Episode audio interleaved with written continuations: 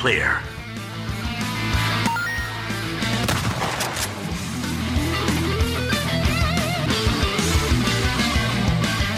Detonado Cast começando mais um episódio. Eu sou o Rodrigo Ferro, estou aqui com André Dias Tem que acabar o crunch.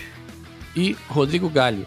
E aí pessoal, hoje estamos aqui para falar de jogos que, assim como Cyberpunk 2077, foram um recorde de vendas no seu lançamento. Tiveram que devolver o dinheiro para todo mundo, mas o que importa é o sucesso de vendas. Vamos que vamos.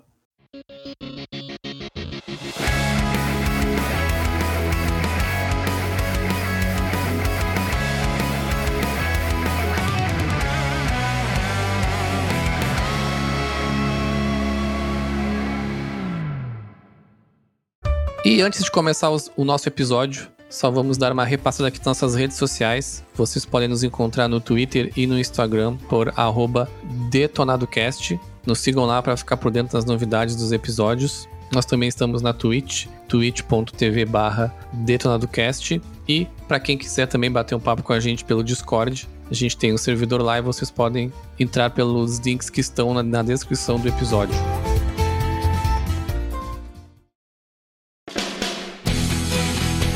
No episódio de hoje, então, a gente vai conversar um pouquinho aí sobre os lançamentos de games que não deram certo, pelo menos por uma perspectiva, né? Porque às vezes um jogo como Cyberpunk, por exemplo, que foi um fracasso, digamos assim, no quesito lançamento, né? ele acabou dando lucro aí pra quem desenvolveu o jogo, então é difícil dizer que o jogo foi um fracasso. Mas em termos de lançamento, né? Acho que dificilmente teve algum outro jogo aí dos últimos anos que teve um lançamento tão conturbado quanto o Cyberpunk 2077. E baseado nisso, a gente pensou em conversar um pouco sobre isso, sobre as nossas opiniões e também trazer alguns outros jogos aí que a gente lembrou que também tiveram lançamentos conturbados aí. Alguns conseguiram dar a volta por cima, outros não. Uns ainda, uns ainda estão tentando. O que importa é o que vai aparecer no selim na capa do jogo depois, né, meu? Cyberpunk daqui a um ano vai estar lá, 80 milhões de cópias vendidas. Sei lá quanto vendeu. No seu lançamento. Foda-se. É isso daí que importa. Eu acho que não tem como falar desse assunto sem fazer uma menção honrosa ao, ao ET, né? Eu já ia falar, eu já ia citar ele. O ET, como diria o Ferro, é o estado da arte dos lançamentos merda.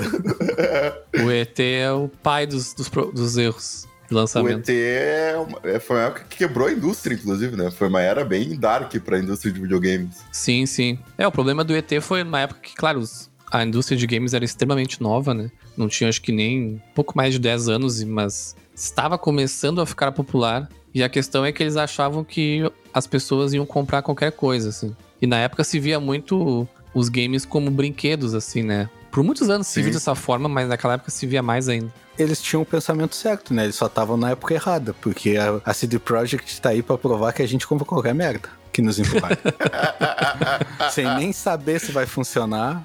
Cara, mas falando sério, se o ET tivesse sido hoje, em dia, cara, tinham comprado pra caralho em pré-venda e tinha sido aquela merda que foi. Mas, em compensação, eles arrumariam daqui a um ano, né? Mas foi mais ou menos o que aconteceu, né? Não foi em pré-venda na época, não existia isso. Mas na época o, o lançamento do ET ele foi pra ser junto com o filme, né? No Natal de 84, acho que foi, 83. E aí muita gente comprou, acabou, né, não achando o jogo bem ruim assim. Até olhando, olhando em retrospectiva assim, o jogo ele realmente não é, né, um, um grande jogo assim.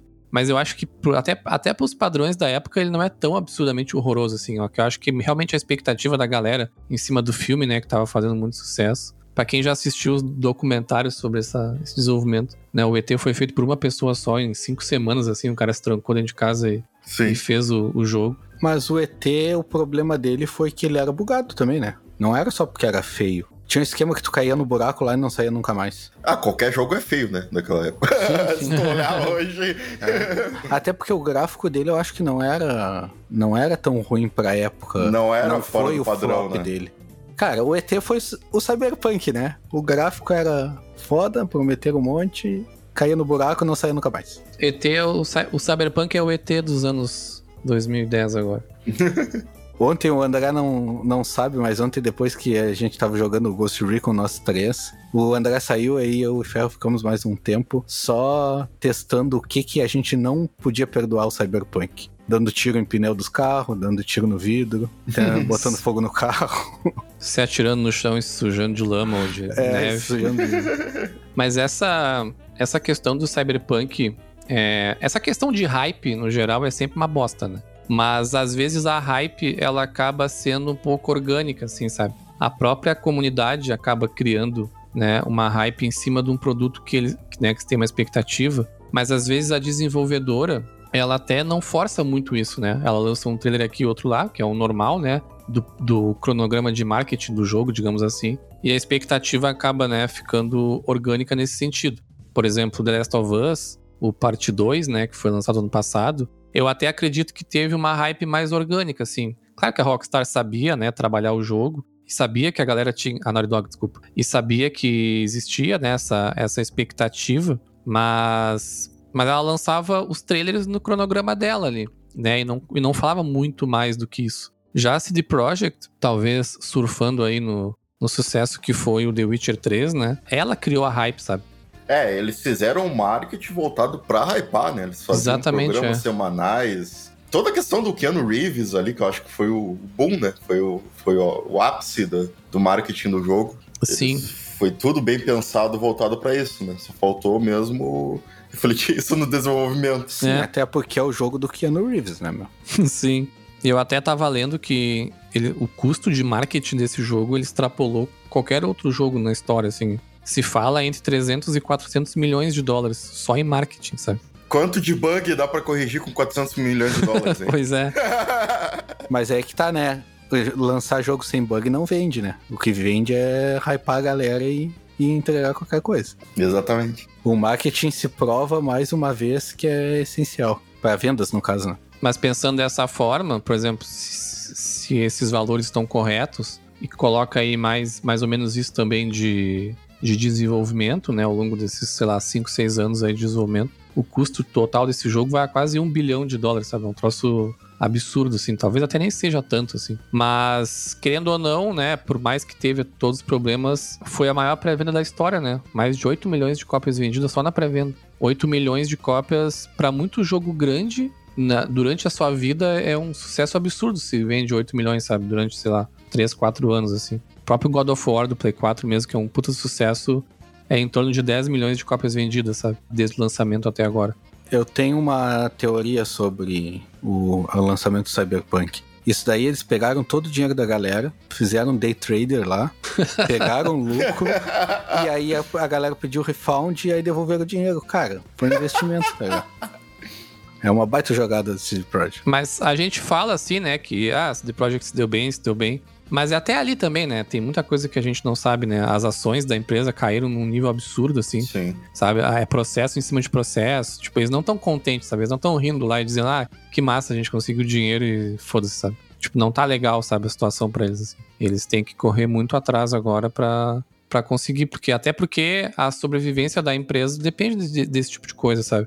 Os investidores podem ir embora e pode não ter um próximo jogo, sabe? Ainda mais no caso da CD Projekt Red, que é um jogo de cada vez, né? Sim, sim. Ela é uma empresa conceituada já, né? Uma empresa grande, que não trabalha só no desenvolvimento de jogos, né? A dona da GOG lá, por exemplo, que vende jogos e tudo mais. Mas, né, não pode também tomar tantos riscos assim, né? Ela ainda não é uma EA, uma Ubisoft, por exemplo, que, que são outro, outro nível de empresa no quesito tamanho e investimento, sabe?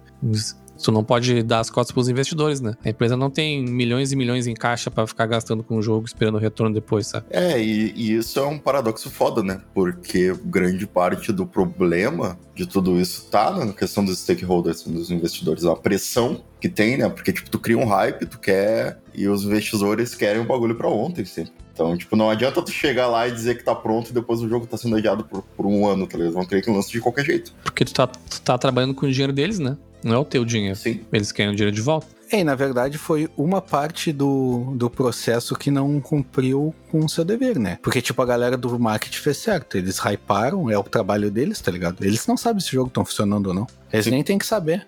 O marketing desse jogo foi, foi incrível, assim, tipo, é 10 de 10. É como tu disse, eles não sabem se o jogo é funcionar ou não, sabe? Dá pra se estudar em como fazer um bom marketing de jogo, assim. Sabe? É, e é, é bom pra galera aprender a não ficar se baseando em, outra, em outros jogos, tá ligado? Tipo, a galera foi, ah, The Witcher foi foda, o Cyberpunk vai ser foda. Só da Naughty Dog e da Ubi, esse pode, porque...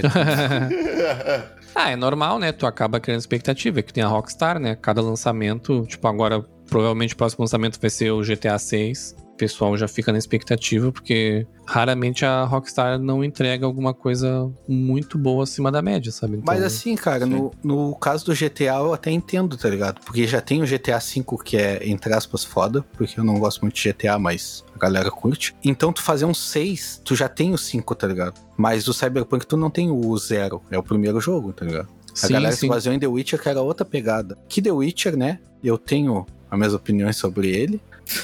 Mas a galera foi muito em cima disso, sabe? É. Se The Witcher fosse da Ubisoft, o mesmo jogo, só dissesse Ubisoft, o Galho ia, ia gostar. É, Exatamente. Se, se The Witcher fosse da Ubisoft, não teria aquele menu merda que ele tem, que tu não acha porra nenhuma. Eu não posso falar porque eu nunca joguei The Witcher 3. Na real, eu joguei um pouco na época, mas acabei trocando de jogo, não sei porquê, e nunca mais voltei. Se sair uma versão Play 5, eu jogo. É, eu cheguei a jogar umas 40 horas deles, mas eu fiquei bem longe de zerar, assim. Mas eu não lembro do menu ser confuso, não. É um Assassin's Creed com uma mecânica estranha.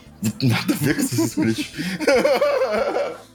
Se é mundo aberto e tem um cavalo, pro Galho é Assassin's Creed. é. É, essa é a lógica dele. Não, não tô zoando, não. É nem parecido. Se fosse, seria bom. Mas até pegando, como a gente comentou, né, outros jogos assim. Um jogo também que foi lançado, acho que faz uns três anos, e que também tem na bagagem, né, outros grandes jogos. E a própria empresa, né, que é a Bethesda, que foi o Fallout 76, né? O Fallout é uma puta de uma franquia aí, que já vinha de um pequeno tropeço ali no Fallout 4, né, que não tinha... Não sei como é que foi a questão de vendas dele, mas na questão da crítica pegou um pouco pesado, a galera não gostou, né? Porque Fallout 13 e o Fallout New Vegas são considerados aí clássicos absolutos, né, dos games, dos, dos RPGs. E o Fallout 76 aí já foi na pegada multiplayer online, né? E o jogo acabou sendo um flop gigante por falta de conteúdo no lançamento, repetição, um pouco de bug também. Não tinha NPC no mundo, né? Não ti- bagulho é, não tinha NPC, só encontrava os próprios jogadores e tal.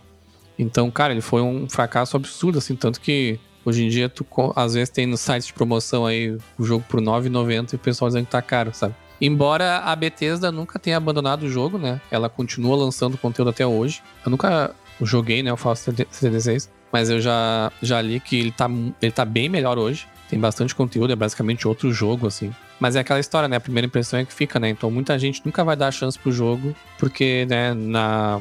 a galera toda acha que é ruim, então às vezes é difícil de tu dar a volta por cima, né? Isso é um questionamento que a gente vai se repetir em vários títulos que a gente vai falar aqui, né? O quanto vale esse suporte pós-lançamento salvar um jogo, né? De uma perspectiva técnica, né? Não de sucesso, se no lançamento ele não estava bom, né? Porque antigamente, sei lá, antigamente, 20 anos atrás, 15 anos atrás, o, o jogo que a gente recebia na caixinha era o jogo que a gente jogava pro resto da vida. Exatamente. Então as coisas mudaram muito hoje em dia, né? É, muita gente culpa essa questão, né, de, de do day one patch aquele, né? O que acontece normalmente com a desenvolvedora, ela submete o jogo para passar pelos testes lá, né, da Microsoft, da da Sony, por exemplo. E às vezes se tem algum bug, alguma coisa muito muito específica assim que não passaria nesse teste, normalmente a Sony vai dizer, olha, a gente deixa passar, né, para dar o estado de gold aqui, vocês poderem né, fazer, mandar fazer os, os discos e tudo mais.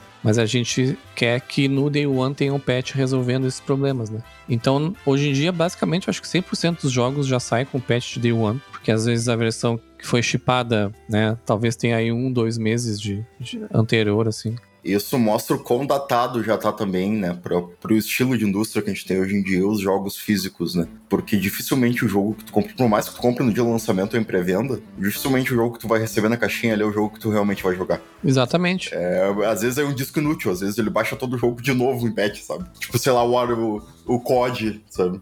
O jogo físico é, hoje em dia é um problema pra mim, mas isso daí é um assunto pra outro episódio.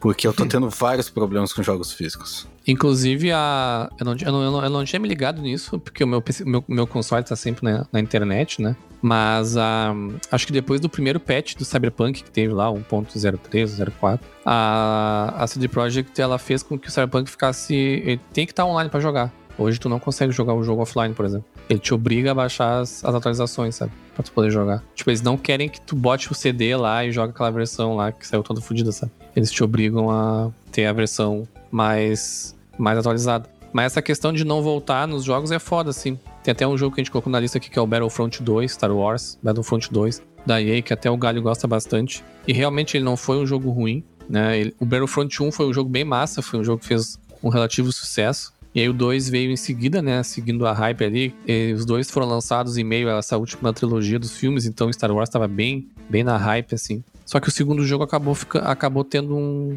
Saiu, saiu super mal, assim, no lançamento por causa dos loot box, né? Ah, foi uma, foi uma polêmica gigante que até envolveu a justiça dos Estados Unidos lá, né? Exatamente. Que eu, eu, cheguei a assistir alguns vídeos sobre isso. E eu lembro que tinha alguns trechos do julgamento, né, da EA. E os promotores do estado lá né, colocavam claramente o, o, o, estilo de sistema, não o sistema exclusivo da EA ou desse jogo, a gente já vê em vários outros jogos, né? sim. mas o estilo de sistema como gambling, como jogo de azar. Sim, sim. Saca? Porque tu tinha que gastar dinheiro pra uma coisa que tu nem sabe se vai vir algo bom, e muitas vezes grande parte do conteúdo do jogo nem tava ali, sabe? Pra, pra desbloquear personagens, por exemplo, tu dependia de um lootbox aleatório, saca? Exatamente. Isso aí pegou super mal, né? O jogo acabou sendo um puta, um puta flop, assim pouca gente nos servidores. Eu me lembro de um, dois, um mês depois do lançamento, o pessoal reclamando que já não achava mais ninguém para jogar online, sabe? Foi nesse nível, assim. E é um jogo que não é ruim, sabe? Ele, ele foi um jogo bem feito, ele até teve um, uma versão single player, uma história legal e tal. Acho que o Gali pode falar mais que ele jogou. Pô, tá louco, mas... o Battlefront é o top 10 ali dos meus de PS4.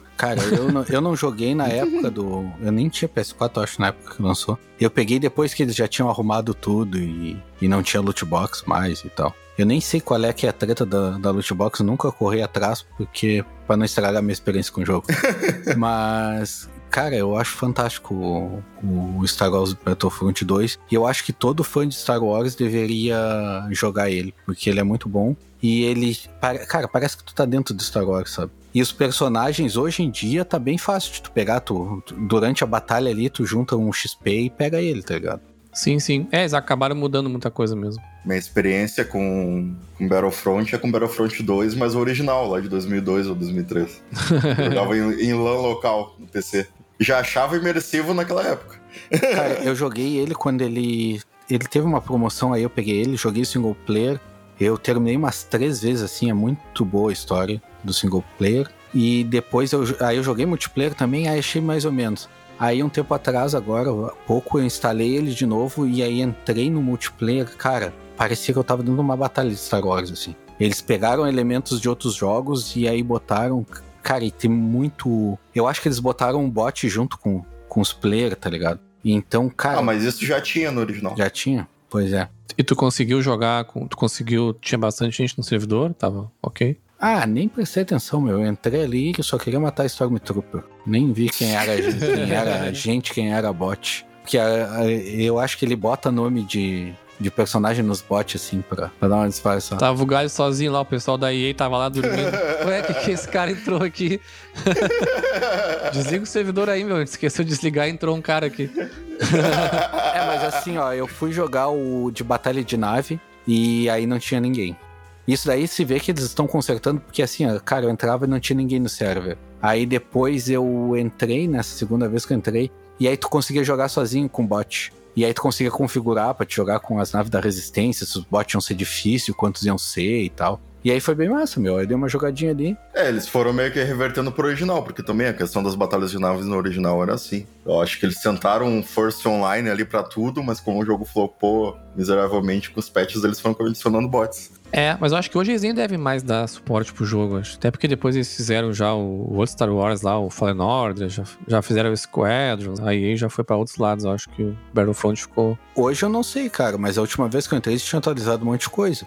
Tipo, quando saiu a Ascensão Skywalker, tem conteúdo da Ascensão Skywalker. Eles Ah, bom. botaram BB-8, um monte de personagem que não tinha antes. Sim, sim. Até bem massa, até deixar deixar um parêntese aqui que o, o drone do, do Imperador é o bagulho mais massa que eu já vi em Star Wars, eu acho, do, que tem no, no Battlefront. É, ele é tipo um, um droid, na verdade, fazendo drone. Ele é um droid que ele tem. Ele é tipo uma capa voando assim, e ele tem um display na cara que fica com a cara do Imperador assim. E o bagulho é, é muito assustador, é muito massa. O... Esse é o momento pra se viver do galho, né? Porque agora foi anunciado um jogo da... em parceria da, da Lucasfilm com a Ubisoft. Então vai ter Star Wars Ubisoft. Vai ter Assassin's Creed Star Wars. Na verdade é The Division Star Wars, porque é a equipe do The Division que vai fazer. Cara, esse vai, Ah, é esse vai ser o melhor jogo do Star Wars que já fizeram, cara. Pode acreditar.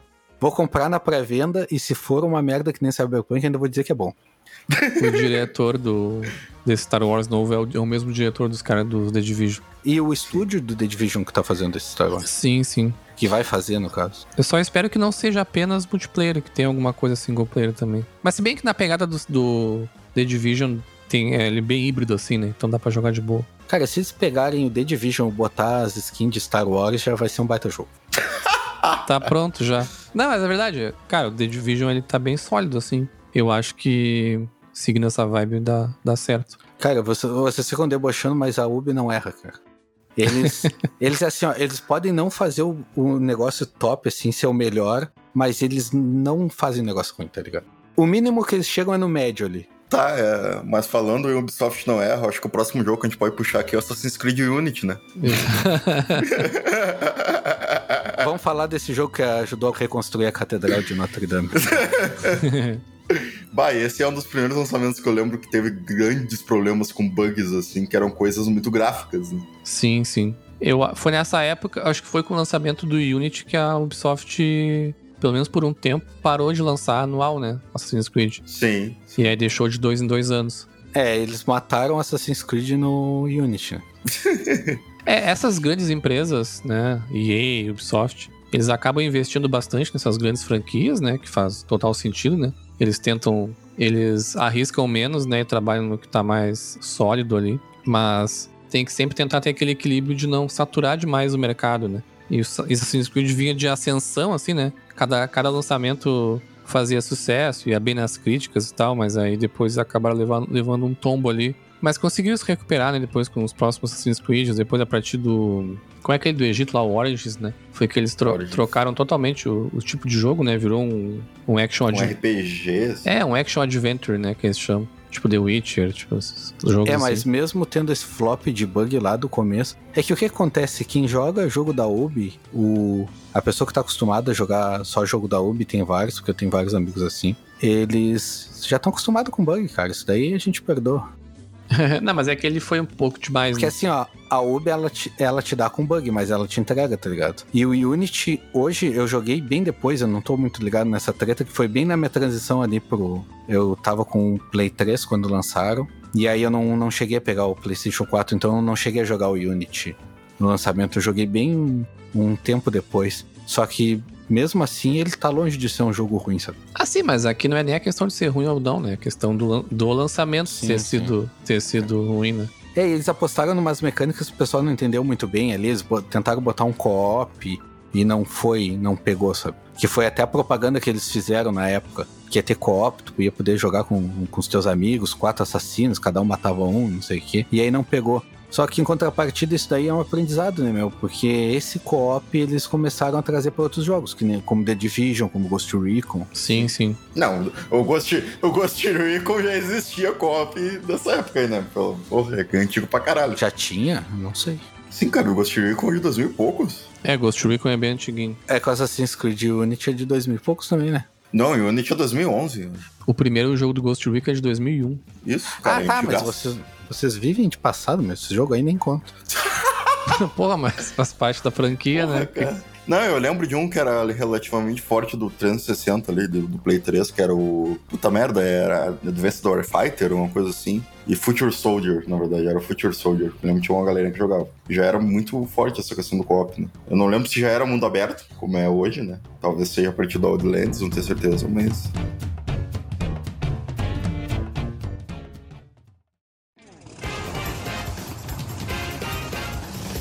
Outro jogo que. Esse também foi um jogo que acabou tendo uma hype criada em cima dele, né? Que foi o No Man's Sky, que era de uma desenvolvedora eh, independente, né? E a própria Sony acabou abraçando a ideia e divulgou muito na época também. Eu não me lembro se ele foi lançado como exclusivo de Play 4 no, no começo ali, mas a Sony acabou abraçando bastante e acabou tendo uma hype gigante, né? Que ele ia ser um jogo de exploração espacial, que ia ter 300 quinqualhões de planetas gerados proceduralmente. É, esse, esse o hype foi criado de uma maneira um pouco diferente, né? Não é um negócio de um grande departamento de marketing, milhões de dólares, como a gente viu ali no. A gente já falou lá no início do Cyberpunk. Mas era o, o, o diretor lá dizendo que qualquer coisa ia ter no jogo. Ah, vai ter isso aqui sim. Vai ter isso aqui sim. Vai ter isso aqui também. Qualquer coisa ele dizia que, que, que ia ter ia ser mil vezes melhor. Qualquer coisa, sabe? É o cara do business, né? Dá pra fazer isso? Dá? Ah, não. Puxa, a gente tem um monte de dev que faz isso. e eu lembro que ele falou que o jogo era online, né? Então todos os jogadores estariam naquele, naquele, naquele universo ali, né? No, naquela galáxia. Mas que dificilmente eles iriam se encontrar, né? Pela quantidade absurda de, de planetas, assim, né? Ou ia demorar muito, muito, muito tempo, assim. E eu lembro que na primeira noite os caras conseguiram se encontrar. Só que eles viram que não Não, não tinha. Não tinha multiplayer, não. O que eu lembro é que ele prometeu que, tipo, se, tu nunca chegaria no centro da galáxia, que seria o fim do jogo. E na primeira noite um cara já conseguiu. Ah, pode ter sido isso. O multiplayer acho que foi um negócio que foi adicionado depois, cara. É que eu lembro de alguma coisa que, tipo, ah, dois jogadores vão ter uma probabilidade muito pequena de se encontrar, porque é muito grande. Não, isso aí era só uma desculpa para dizer que não tinha. Pois é, e aí os jogadores eles chegaram no mesmo lugar, né, da, da galáxia, e não se enxergaram, entendeu? Eu acho que foi nesse Isso, sentido. Exatamente. É, mas isso daí a gente aprendeu com Star Wars que não importa o tamanho da galáxia, qualquer planeta que tu descer vai ter um conhecido teu lá, né? isso daí, pra mim, tá... não é um problema. É a força, é a força agindo, cara. Não é um problema. Vai ter o Jabba lá, The Hunt. Nesses casos a gente precisa dar um voto de confiança, né? Que eles acabaram correndo atrás desse prejuízo, né? Tanto que no último The Game Awards eles ganharam, né? Como melhor jogo ongoing, né? Melhor jogo em andamento. Ganhando inclusive da Activision, né? Com Call of Duty, né? Uma puta de uma franquia. Eu acho que já lançaram uns 4 ou 5 grandes updates, assim. Que adicionaram um monte de coisa. O jogo é completamente diferente hoje em dia. Com as críticas super boas, assim. E já bem próximo, ou até, não tá até mais do que eles tinham prometido na época lá, sabe? Então foi um jogo aí que teve um lançamento terrível, mas eles conseguiram voltar atrás, assim. Conseguiram superar esses problemas. Tem boas vendas, tá um jogo bem sólido hoje em dia, assim. Mas a hype não compensa. é, eu lembro que eu cheguei a hypar na época. Cheguei a ver porque eles lançaram todo um set, né? Durante o desenvolvimento do jogo. Tinha um blog de desenvolvimento, tinha uma wiki. E na wiki eles explicavam como funcionaria o, o geramento procedural? Por que, que teriam tantas galáxias, né? Como é que elas eram geradas e como é que elas ficariam ainda relevantes para o usuário, não seria totalmente uma coisa aleatória sem sentido, sabe? E, e até naquilo ali parece que eles mentiram, sabe? No que eles colocaram naquela wiki, porque o jogo lançado dava para ver que muita coisa foi, foi, foi feita hard-coded, tá ligado? Foi abandonado a questão procedural. Sim, pois é, mas tá aí um exemplo de pra CD Projekt Red que dá pra correr atrás e ganhar o The Game Awards ainda um dia. Como o Galho disse, vai ser o jogo do ano, o Cyberpunk esse ano. em 2077 vai ser. o Cyberpunk ele vai ter alguma treta que vão dar algum prêmio pra ele. Porque isso daí é. Framboesa de ouro. Ah. Framboesa merece. Outro jogo que teve acabou sendo um fracasso no lançamento e que também tinha uma grande expectativa por conta da desenvolvedora, né, de seu passado aí foi Anthem, né, da BioWare, foi distribuído aí pela EA a BioWare, né, desenvolvedora aí de grandes jogos, né, como a trilogia Mass Effect. Já vinha de um lançamento não muito bom do Mass Effect Andromeda, né, que não, não teve boas críticas assim, mas é que acaba não é um, um, um jogo ruim. Mas o Anthem, ele teve também um, uns trailers muito legais, assim, teve criando uma expectativa bem grande, assim, em cima do jogo. Mas acabou que no lançamento do jogo se mostrou um jogo super, super vazio, assim, super simples, repetitivo, sem conteúdo. E acabou que foi um flop gigantesco, assim, tanto que O jogo foi lançado, acho que a 200 reais e acho que um mês depois ou dois já tava, sei lá, 30 reais o jogo, sabe? A queda de preço foi, foi proporcional, assim. É, o nome Bioware é, é outro daqueles nomes, junto com Bethesda e vários outros aí, que tinham peso, né, uns anos atrás. E a Bioware era a questão da, das histórias, né? Histórias com escolhas, histórias bem profundas. Eu acho que desde 2000 e poucos lá, desde do, do Star Wars, do Knights of the Old Republic, depois Mass Effect. Teve vários jogos deles que eram muito detalhados nisso e tinham um storytelling maravilhoso. E é uma coisa que no Anthem praticamente não tem, né? Não, o Anthem, a história dele é, é bem ruim, na real. Nem sei se tem, na real. Eu joguei ele, eu achei um jogo bom até, só que essa questão de não ter conteúdo é bem isso mesmo, tá ligado? Tipo, ele, é, ele é um sandbox pra te ficar divertido, tá ligado? Até pra te pegar uma missão é horrível. Eu lembro que eu joguei a mesma missão várias vezes, assim, porque eu tava curtindo o jogo e não achava outra, sabe? Porque, tipo, pra te liberar uma missão no mapa, tu tem que ir lá falar com alguém na cidade e a pessoa tá escondida atrás de alguma coisa, sabe? Bah, é muito ruim, assim. É muito difícil de tu entender. Mas o lore do jogo, o gráfico do jogo, a jogabilidade dele é muito boa, meu. Sim, é o que pegou nesse caso foi a questão de conteúdo mesmo, né? Teve um conteúdo muito fraco. E a BioWare ela não desistiu do jogo, né? Ela continuou trabalhando. Ela diz que ainda tem uma equipe pequena aí trabalhando num, num grande update que eles querem fazer para ver se o jogo retoma. Então, ficar na aguardo aí. Sim, eu vi falar desse update aí. Parece que ele vai vai mudar todo o jogo, né? Vai ser Isso. outra coisa. Cara, assim, ó, eles, eles já têm. O lore de Anthem é bem massa. Assim, a ideia das lanças lá. Tu é uma lança que. Lança é o robô, né? No caso lá. É o operador. São quatro. É Tu é o, o Ranger, o Colosso, Storm, eu acho que é um. O Ranger é o, o Nômade lá do. do Ghost Recon.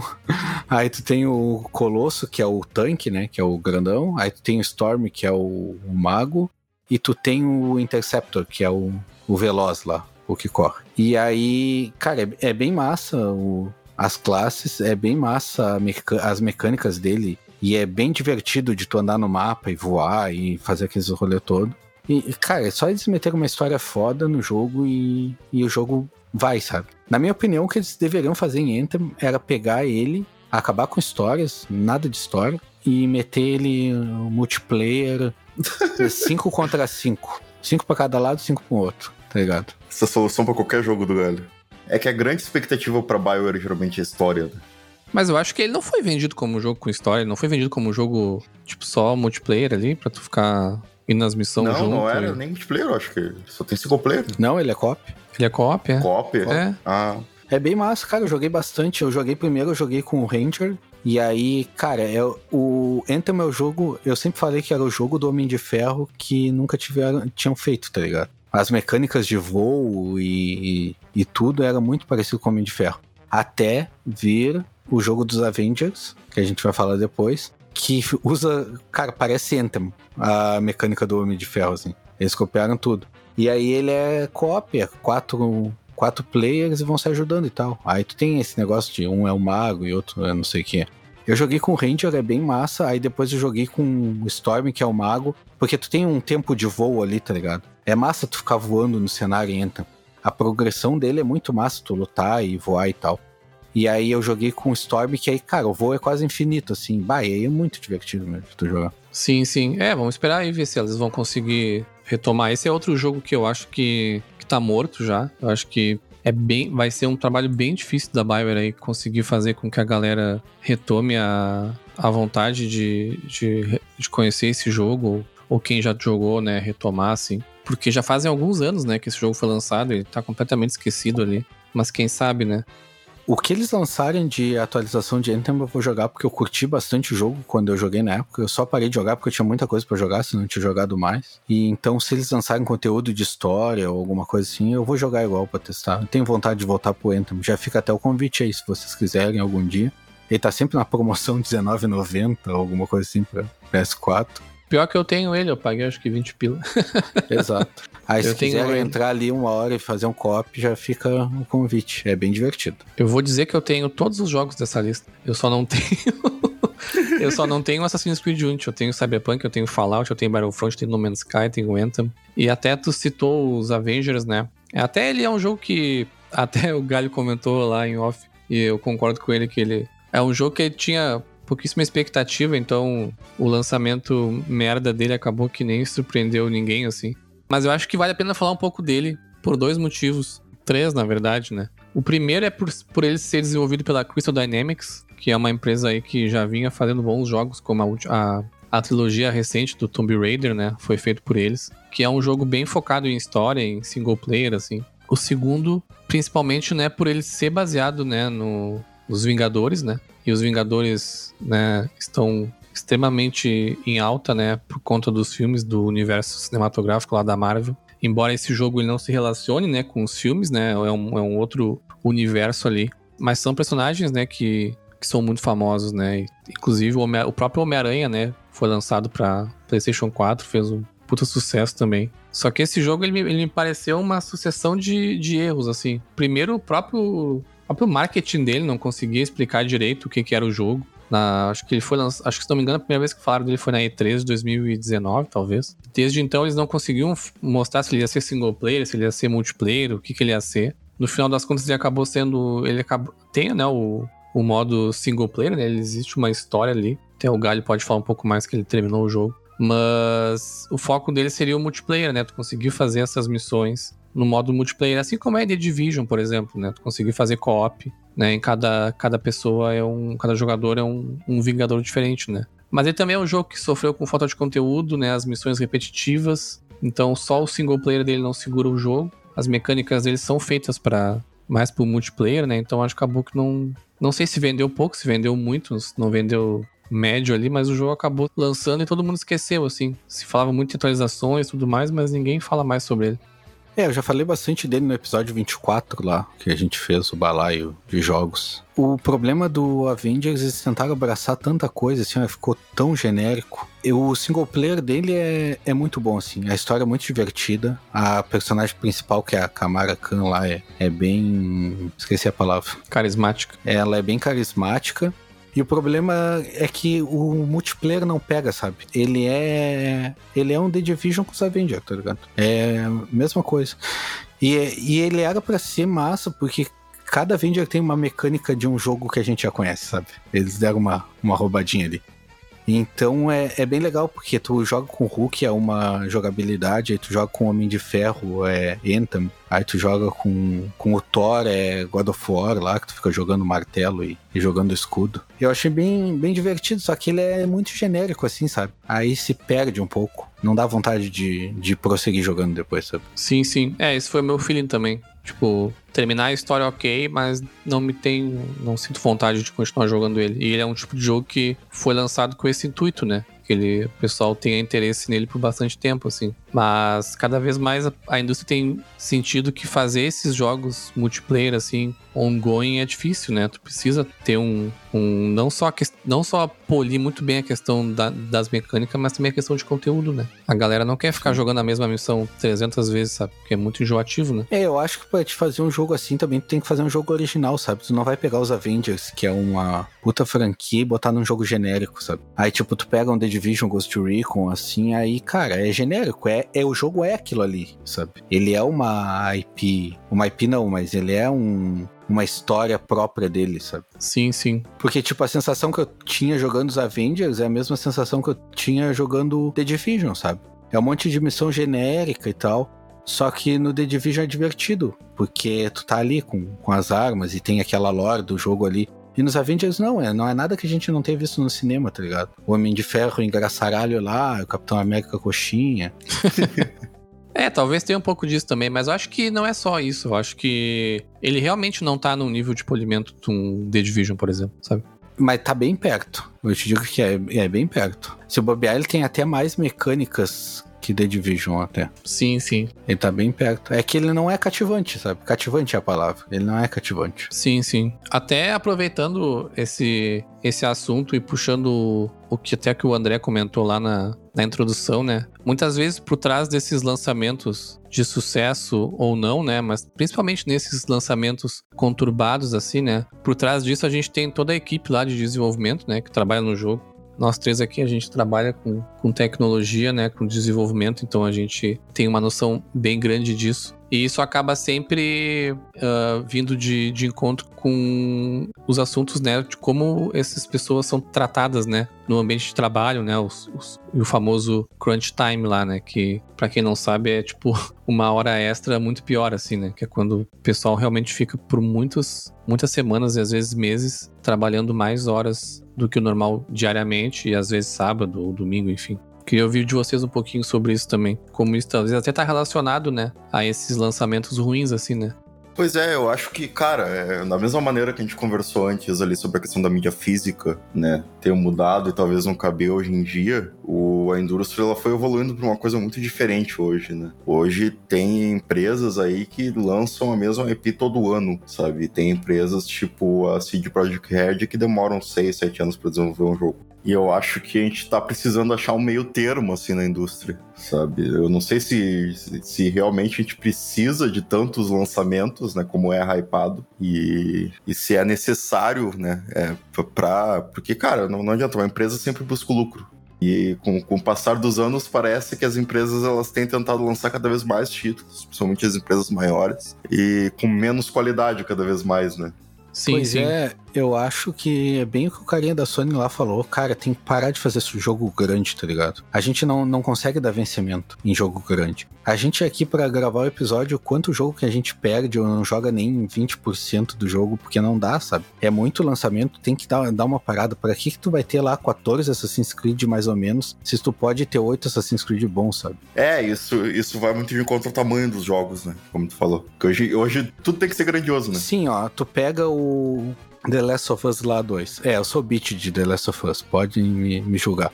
Mas ele ele não, não caiu nessa de que tem que ser um jogo grande, tá ligado? Eles poderiam ter aberto o mundo ali, ter botado zumbi a mais e não custava nada, sabe?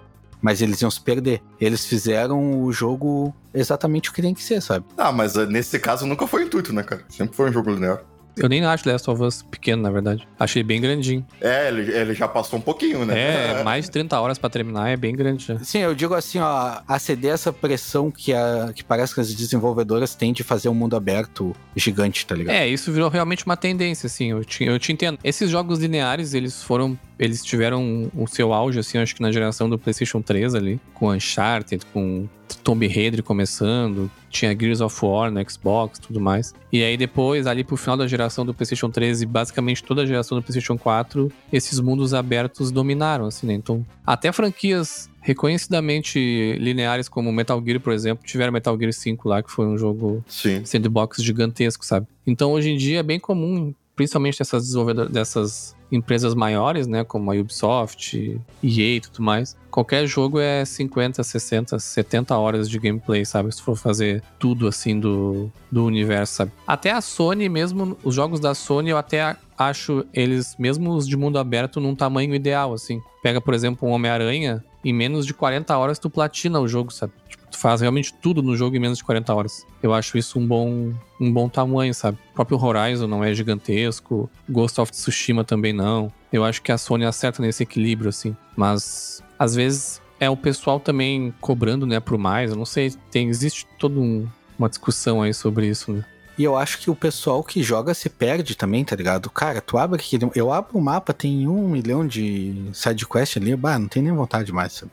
Mas aí, pessoal, né? Eu tô assim, ó, eu pego a linha reta da história principal, termino o jogo, forte abraço. Eu não fico fazendo muita muita missão secundária, sabe? Eu já notei quando eu jogava lá no, no PlayStation 3, quando eu jogava Assassin's Creed, que, por exemplo, eu tava bem imerso na história e eu começava a fazer side quest e me perdia, sabe, da história. Aí nem lembrava mais o que, que tinha acontecido. E a gente se perde. Eu acho que, tem, que o pessoal tem que focar um pouco mais na história e diminuir um pouco do tamanho. Eu acho que Cyberpunk poderia ter sido um puta jogo, já que o pessoal fala da história. Eu achei nada demais, mas se o pessoal curtiu a questão de gosto, que eles podiam ter diminuído, sabe? E ter focado mais numa história central ali. O jogo ia ter sido muito mais sucesso. É, mas nesse caso, nesse caso eles fizeram. A história de Cyberpunk é bem curta. Inclusive, uma das críticas do The Witcher era que a história era muito grande, The Witcher 3. A história principal do, do Cyberpunk eu acho que não é nem 20 horas, sabe? Termina ela muito rápido, assim.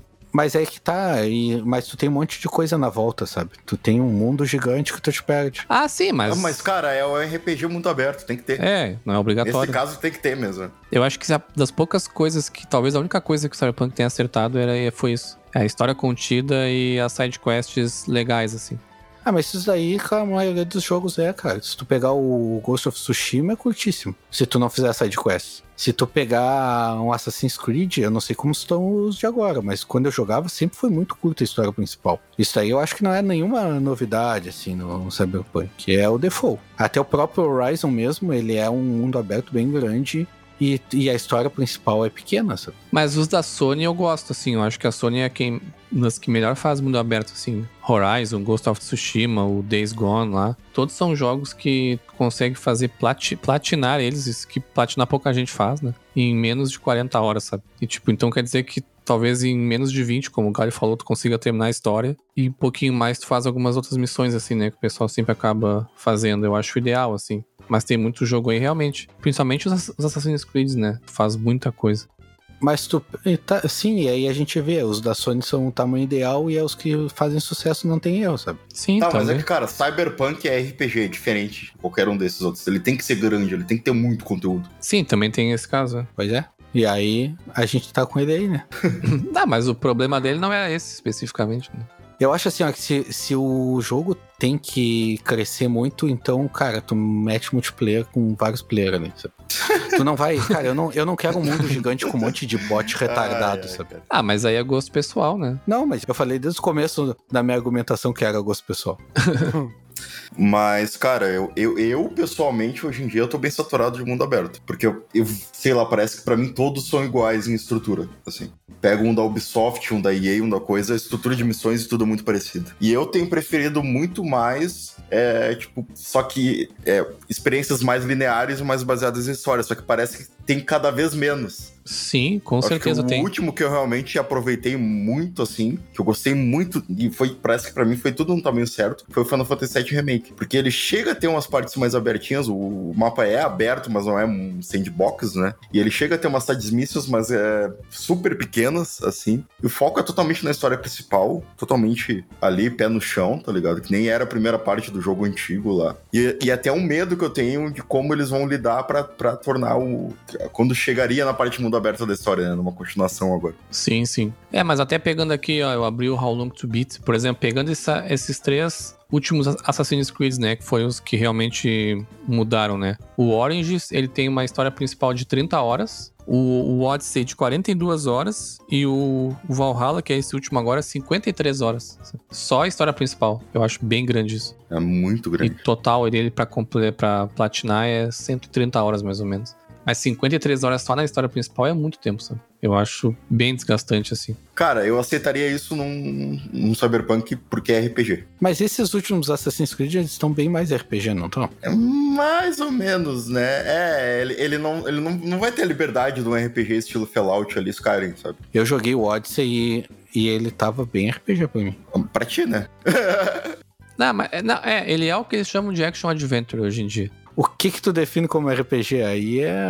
A gente entra em outro episódio. É, que o pessoal. É, É que o pessoal bota árvore de skills e o pessoal já acha que é RPG, mas na verdade é. Não, mas não é árvore de skill. O, o Assassin's Creed Odyssey, ele tem level, ele tem nível, tem várias coisas. Level e nível é a mesma coisa. Ah, Ele tem armas. tem, tem stats. Tem.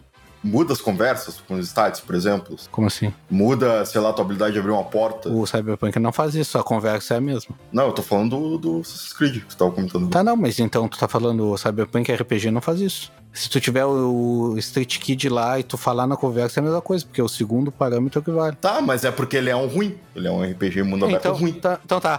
Então tá. não pode levar em consideração. Assassin's Creed Odyssey é um RPG ruim, beleza. Não, mas ele não é ruim. Eu tô, tô dizendo que o Cyberpunk é ruim. Eu tô dizendo que o Assassin's Creed não é um RPG, tipo, full como é um Cyberpunk, tá ligado? Ou- Como deveria ser um Cyberpunk. Ele é um action RPG, que é diferente. Ele traz elementos de RPG, mas o core dele ainda é um jogo de ação, saca? Cai na mesma caixinha do, do Horizon, por exemplo, o próprio The Witcher 3. Esses jogos que tem uma pegada de RPG, mas no fundo eles são mais um jogo, um jogo de ação mesmo, sabe? Se pegar um RPG mais Mas RPGzão é um, tipo um Fallout, sabe? Que aí tu vai realmente sentir que tu tá tendo roleplay ali, que é o que a gente falou no outro episódio. Claro, claro, excluindo JRPGs, que geralmente são mais lineares, né? Excluindo totalmente essa parte. Sim. Que já é outro gênero. Mas é o que o gênero que eles chamam esses jogos é o Action Adventure, que é os, os jogos modernos aí, que acabam tendo realmente bastante elementos de RPG, mas não são RPGs. Os R RPGs mesmo atuais tem o Outer Worlds, por exemplo, que lançou há pouco tempo, que é bem na mesma pegada do, do Fallout, que é bem menor. Já fizeram bem curto, né? É, já fizeram bem curto, até por questão de, de grana, assim. Mas essa é uma discussão grande.